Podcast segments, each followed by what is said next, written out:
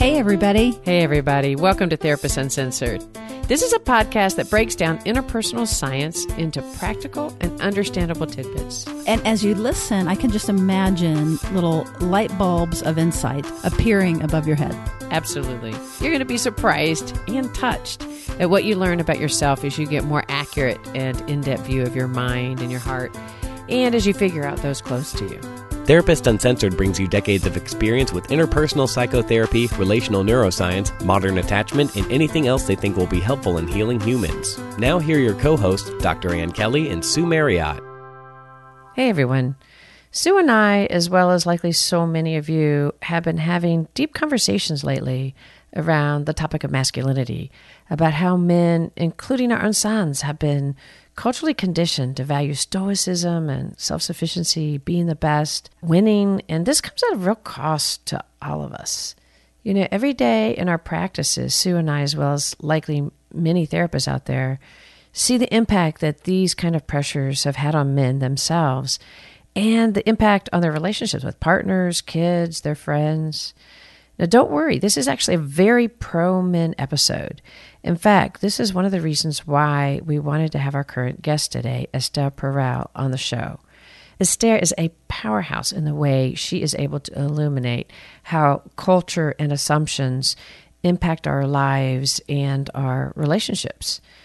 She is considered internationally as one of the most insightful and influential leaders of our time. She's also a New York Times bestselling author, and she actually has her own podcast called Where Shall We Begin, where she does live couples therapy work on the podcast. Uh, they are volunteers, not her clients. It's really a must listen. And her TED Talks have been seen over 20 million times. Now, in this episode, Esther dives into her current passion, which is being a catalyst for driving deep conversations about the paradox of masculinity.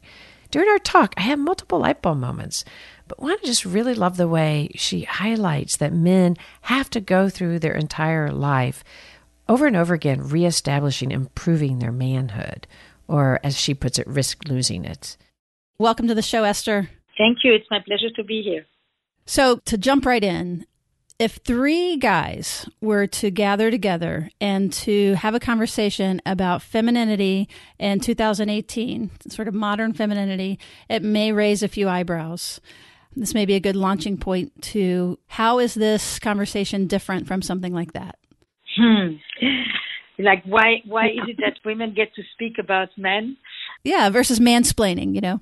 Yeah, no, no, it's a great question. Like, what gives me or what gives the women, or, you know, the possibility of speaking about the other, if you want, you know, if there is such a thing as an other or others. I think I would like actually for men to come together and talk about modern femininity. And I think what they would probably speak about the most is their confusion because when I do retreats, when I facilitate retreats of men, and it's only men, it is a major subject of conversation, that confusion. What does woman want in the end? You know, the old Freudian question. So I actually would welcome men talking about women to other men in an honest way, which they don't do enough, and women talking about men to other men and women in an honest way, which they also maybe sometimes don't do enough. So for me, organizing a conference on modern masculinity or the masculinity paradox is not about an imposing discourse. Like I have the definition and I have the I have the truth on, on men. It really is about taking advantage of a prime educational moment in our society and taking advantage of this opportunity to create a conversation. Like nobody questions if we have a conference about children. And we have a conversation where we talk about children. And no it's not the children who are necessarily talking about themselves or the adolescents. So it's about being thoughtful. It's about being respectful. It's about being expansive and probing in our thinking. And five years ago i was asked what was going to be my next topic. And i said men. And nobody was interested and it took the societal tide wave that we have now for everybody to be interested. And I'm very pleased to be on that wave because I do think that it is one of the most crucial subjects of the moment. Well, I love that. And, you know, another way that I have thought about it before is where we get in trouble is like when you have a power over dynamic or a competitive conversation. That's where you get into mansplaining, what we've, or any splaining, whether it be transplaining or rich splaining or heterosplaining versus a cooperative conversation where that one really listens and tries to do a dialogue and exploration, which is, it sounds like what we're wanting to do today and what the sessions conversation, you know, that you're trying to have. You know, I think that if we could not speak about others and if we were not curious about others and if we were not interested in understanding others, we wouldn't be therapists. So this idea that only if you are of the same ilk and of the same kind and with the exact same experience can you speak, I'm not sure that that's necessarily very helpful. I think what is helpful is the attempt to try to cross lines, to go on the other side, to cross bridges, to see what life is like,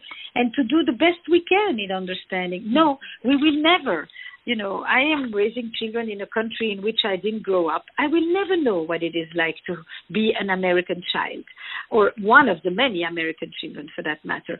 But that doesn't mean I can't have a deep dialogue over that experience. I mm. think what me sometimes questions is the presumption that one knows better than the other what the other is about. That is problematic. Sessions, you know, it's interesting. Maybe we should explain what sessions is for me, it has been for the last year uh, a curation of an educational platform where I try to bring as broad a diversity of point of views, schools, theoretical models, disciplines of professionals working in the field of relationships and sexuality, coaches, educators, and therapists. And part of why I wanted it to be like a salon where I bring the voices of everybody that I have found interesting, that I've learned something from, was in order to actually have an interdisciplinary, cross cultural learning platform that is not a chapel, that is not one model that is meant to answer all the issues, that becomes the primary portal through which the whole world is looked at.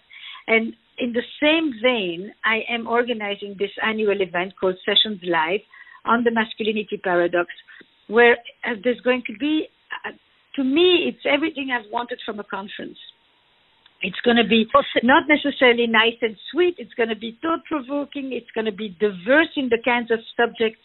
We're going to divide it in four pillars masculinity in relationship to intimacy, in relationship to power, in relationship to sexuality, and in relationship to identity, which probably will be the top one. So it's these four pillars and a look, an in-depth look at modern man and modern masculinity through these four doors. I mean, that is so exciting. And it is the opposite of what I was referencing earlier, which was this idea of splaining, which is someone in more power telling someone in a marginalized group what it is like to be in that marginalized group. It's the opposite of that. And where I got that from was I had seen some comments on some of the interviews that you've given on masculinity from men who were trying to make the point that it was woman splaining for a woman to come on and talk about masculinity which is why I started with that about that this is different partly because it is an inquiry and it is a dialogue and it is an open conversation. It's the opposite of a diatribe or a power over. It's it's your point about masculinity and the problem with masculinity, which is the power over instead of connectedness. I feel the freedom to speak about children, about women, about living in America, about art, about men. It is a freedom of speech. I get to speak about subjects that I am interested in. I do not pretend to have the truth. In fact, most of the time I start any lecture by saying, I may sound confident, but I'm not sure of anything.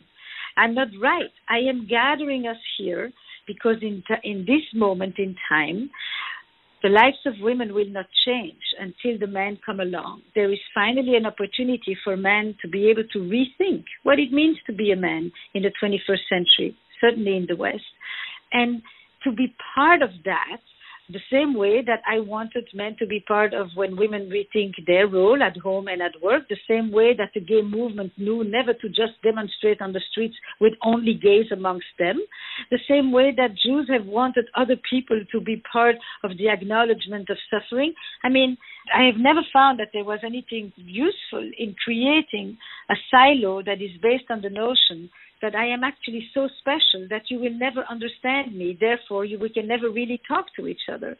And the fact is that the field of relationships and couples therapy is a field that is probably 90% female.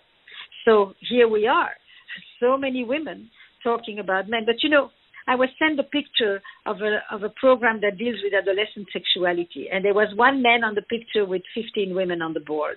And the point was being made to me, look, you know, here we are, teachers, doctors, therapists, it's all women, you know, who are trying to help men be men.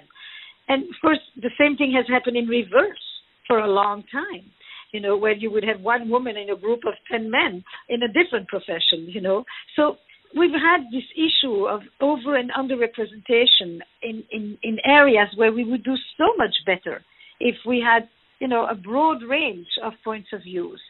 But I think this is what's happening now. These pictures will change. They will gradually shift the same way that there used to be pictures where you had one woman holding seven children in her midst and a man who was kind of on the side. That too has changed. So photographs are beautiful testimonies of social change. And I'm just wondering if, you know, for our audience, if you can speak a little bit to what, how you are defining like the modern male or even what is to you, what is masculinity? So I think that to me is very apparent about masculinity, has always been, is that on some level, one could say that we are born women and we become men. Masculinity is generally in a constant pursuit and defense of manhood. In contrast to being female, I would say that in our society, a man is expected to constantly defend and reassert his manhood or face losing it. You know, if I don't win, I lose mentality. I think mm-hmm. that notion that in fact there is something profoundly fragile to the masculine identity is a mm-hmm. very different point of view than the more blatant view of male power, rather than male power in defense, in protection, in reaction to feelings of male powerlessness. So that would be one thing I'm thinking about. I'm thinking about masculinity as an identity that has not really been explored enough. I mean, there is a code, a male code, a male box, or however, there's many words these days for, for looking at this in terms of how we socialize boys. And we socialize them from very early on, three, four years old, to disconnect from their feelings, to disconnect from their connections to others, from their needs, to become stoic, competitive, fearless, and to very much entrench their identity as boys in the concepts of performance and competence, instrumentality. And we call that the male code. Maybe mm. the, when we talk about toxic masculinity, maybe this is where the toxicity lies, in the code itself, you know, not in the deviance inside the code. That code itself is very narrow, has not been examined. Yeah, you've talked about it as the disavowal of the feminine. And one of the things that you've said that I just absolutely loved was this experience that many, many men and about power of this early experience of humiliation that breeds shame, that breeds contempt, that breeds self contempt, that breeds violence, that then turns into resentment for the other person, for making them feel small that then turns into this desire to control um, over the behavior of the others. It was a way of both naming the power over and the just sadistic behavior that can happen, but also having the empathy of what has happened to these men that can just absolutely really hurt other people. Uh, so I really like you calling it out, but also really putting it in perspective. I would say that masculinity or you know, sits on a number of different narratives a biological narrative and a socialization, a cultural narrative. You know, we, for many years now, we have separated sex from reproduction. Now we are separating reproduction from sex and we are separating anatomy from gender. So we are reshuffling you know, where the construct, the social construct come in and where is biology. The making of manhood, for me, the part that I am most interested in is primarily the cultural narrative. It is the socialization, the possibilities that we will have to expand the category called man so that men can also live with greater levels of acceptance, of self acceptance, and acceptance from others. And we can basically challenge what are the pressures that are being put on men. I think when it comes to the realm of relationships, women have been massively served, not all, you know, and, and continue to be very well served. When it comes to men, the majority of them, gay and straight men for that matter, are underserved in the realm of relationships. There is very little that is available to them that is relevant to not being able to constantly act and perform according to code I'm doing the podcast with you. I just did a podcast with two men, you know, also a, a psychology podcast. And basically, the, one of them was asking me in a very personal way, you know, I'm very liberal, I'm progressive. I want my partner, my female partner, to earn well. But, you know, when she was earning more than me and for so many years, you know, I can't tell you that this sat so easily with me, you know, and then there is the cultural view that wants to see this as this is great, but then there is the inside that says, you know, what is my worth?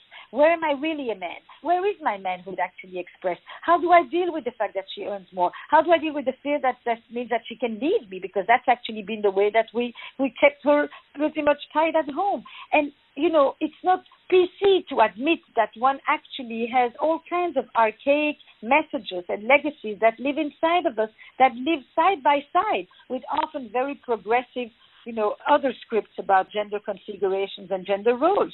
And that conversation that is so prime at this moment.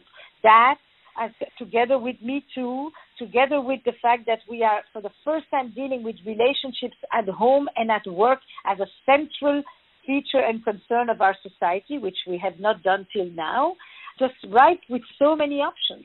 So this is essential for clinicians and for coaches, is to really be updated and to be really thinking in, in very sharp way, not to exclude the man of the conversation and to say, this is a moment for you all guys to be silent and not to say a word and just to listen.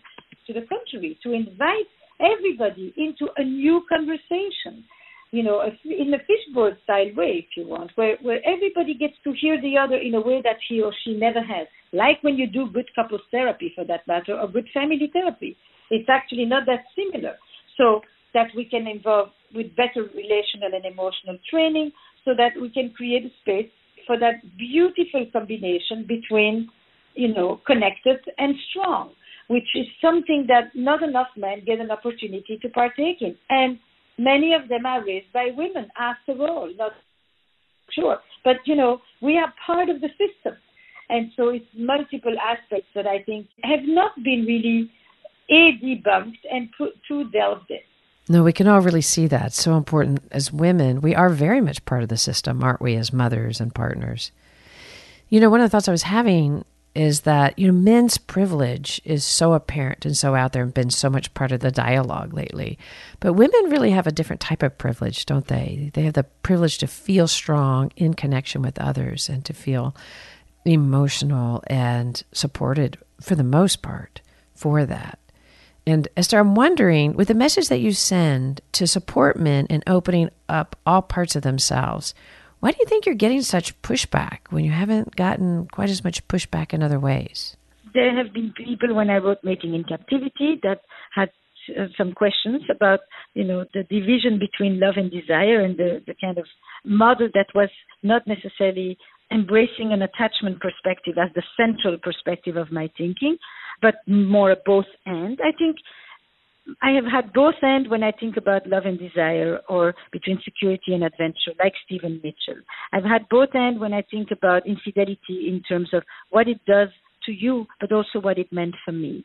And I have both and when I think about how we can create a more fruitful and prolific and, and, and positive culture of gender uh, between the genders, all the genders on a, on a whole fluid spectrum. I think the pushback is generally from people who are more either or.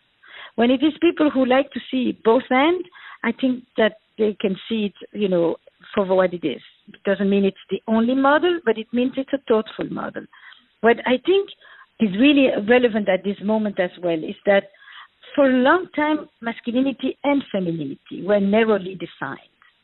Women have had half a century to break open the narrow categories.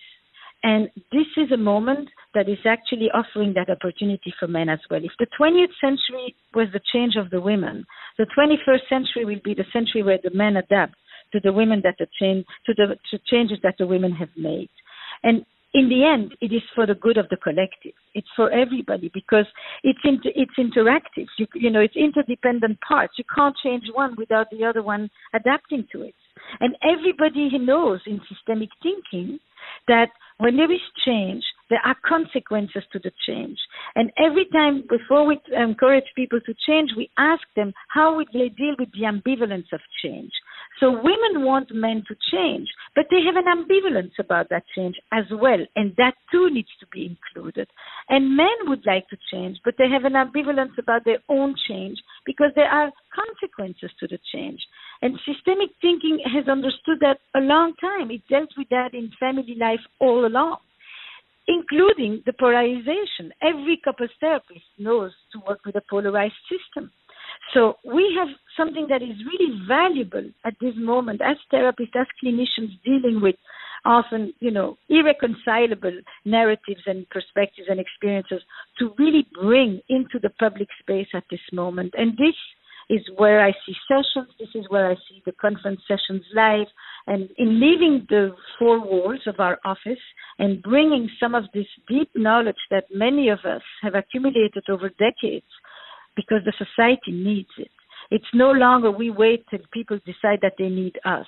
Is that we, at this moment where relationships have become so central, you know, in ways that it never was, except when there was a crisis and that has to do with the secularization of society and many other, you know, important social changes that we have something to give to the collective good that I think is is really crucial. And this is where the gender story enters at this particular moment. It's gender, it's power, and it's done within a perspective that is positive around sexuality as well, so that it doesn't lump everything together. It needs a sex positive approach.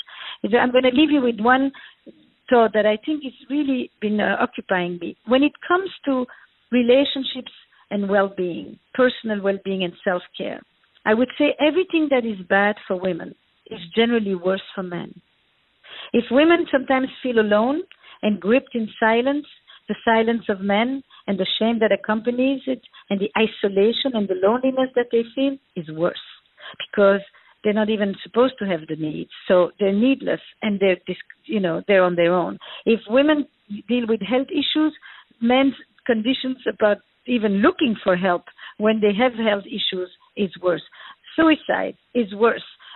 Violence is worse. I mean, on all these counts, whatever is troubling women often troubles men in an even more acute way. And that is a very strange way of looking at this. It's very different from the the current moment where we are very busy talking about the men at the top and how they have dealt with their privilege and their power. I think that the majority of men don't live at the top at all. And they are the sons and the brothers and the husbands and the boyfriends and the partners and the donors of a lot of the people in our society. And we need to include them in the conversation about social good. Yes, and I've and I've heard you say that you feel sorry for those men at the top. Um, it's a very narrow space, and you fa- and when you fall, then you're very very small. So I really appreciate you reminding us of this compassion because it can be so painful when you're being the one stepped on. But you're absolutely right. We have a lot to offer. And can you tell our audience uh, about the sessions, how to find you, you know, how to link up with you to find these resources? So everything is on estherperel.com on my website as well as on YouTube, on Instagram, on social media in general. Um, Sessions is the platform. It's a monthly subscription training platform salon. You have two weeks free to actually explore it and see if it speaks to you, if it's the kind of community that you want to be a part of. International, interdisciplinary, open minded, on the edge of relationships and sexuality work. And Sessions Live is our annual event, which will be in New York City on November 10, organized this year around the theme of the masculinity paradox. And then probably if you want to know the most my personal work, how I do it is the podcast. Is where should we begin? Which you find on your podcast app and all your Apple iTunes. And it is 25 couples therapy sessions they're not they're not my patients. They are people who apply to the podcast, but they come to see me for a three-hour consultation, and it is the first ever raw, unscripted, anonymous couples therapy podcast. So that you're literally in my office, and while you're listening in depth to others, you often realize that you're actually standing in front of your own mirror. There you will also hear me talk with the men and their partners, male partners, trans partners, female partners, about these issues of modern masculinity, but in general. And I will tell you, Esther is a master therapist. I mean, you are making social change, but also just in the room. I can't even think of someone better. You are a master at unfolding someone and really getting to the root. So I learn from you all the time. And I know that people that work from you, oh, really just absolutely the yeah, best. I agree a colleague of mine once said that there are two things that we learn to do without it ever being, without ever seeing it, which is therapy and sexuality, lovemaking. and you know, it's, it's, a unique experience to sit in the and we get and we get to peek in and see your therapy. Absolutely, exactly, exactly. the only uh, the only other exception to that is group because and I do a lot of groups, so people get to see me make mistakes and you know see people work in groups. So but that is great. So thank you so much for that. It is such a gift, both to therapists and to couples that get to peek in and see this. And, and you're right, and identify with the couples that you're working with. One of the other barriers that I've wanted to shake up a little bit is the barrier between the professional and everybody else and the people and the, our clients, our you know our couples, our families, because I wrote Mating in Captivity or The State of Affairs to the general audience, and then clinicians also saw it as an important book or professors, you know, to use in in their work. I think the same thing is with the podcast. It's a genre bender, if you want. It's at the same time a training for therapists. I've done a few sessions with Rich Simon at the Networker where we literally took three of those episodes and turned them into two hour teaching tapes, blow by blow. What do I do clinically? Why? What am I thinking? And so forth but they also are binge listening for the general audience while they're driving across the country. And to have us actually delve into the same resources is quite new. You know, things have often been divided. The therapists go to look for their professional content in one place, and the general public goes to their self-help books in another place. I think to bring us together is something that is important at this moment as well.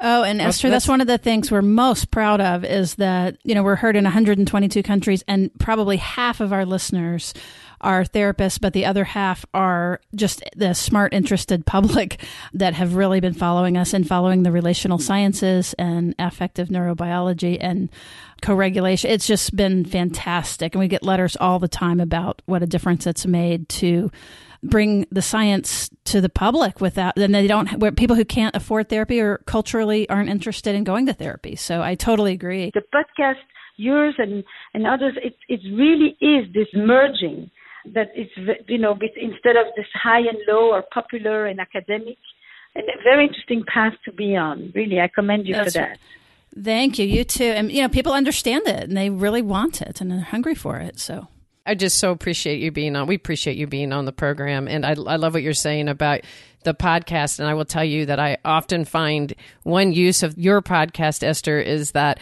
when we have individuals whose husband or wife is really afraid to do couples, it's so lovely to refer them to your podcast. And it actually helps this entire dialogue happen. So I'm just wanting to tell you that the desire you have in there is actually happening. It's really wonderful. Wonderful. Thank you so, so thank much. You. It's been a pleasure speaking with you both.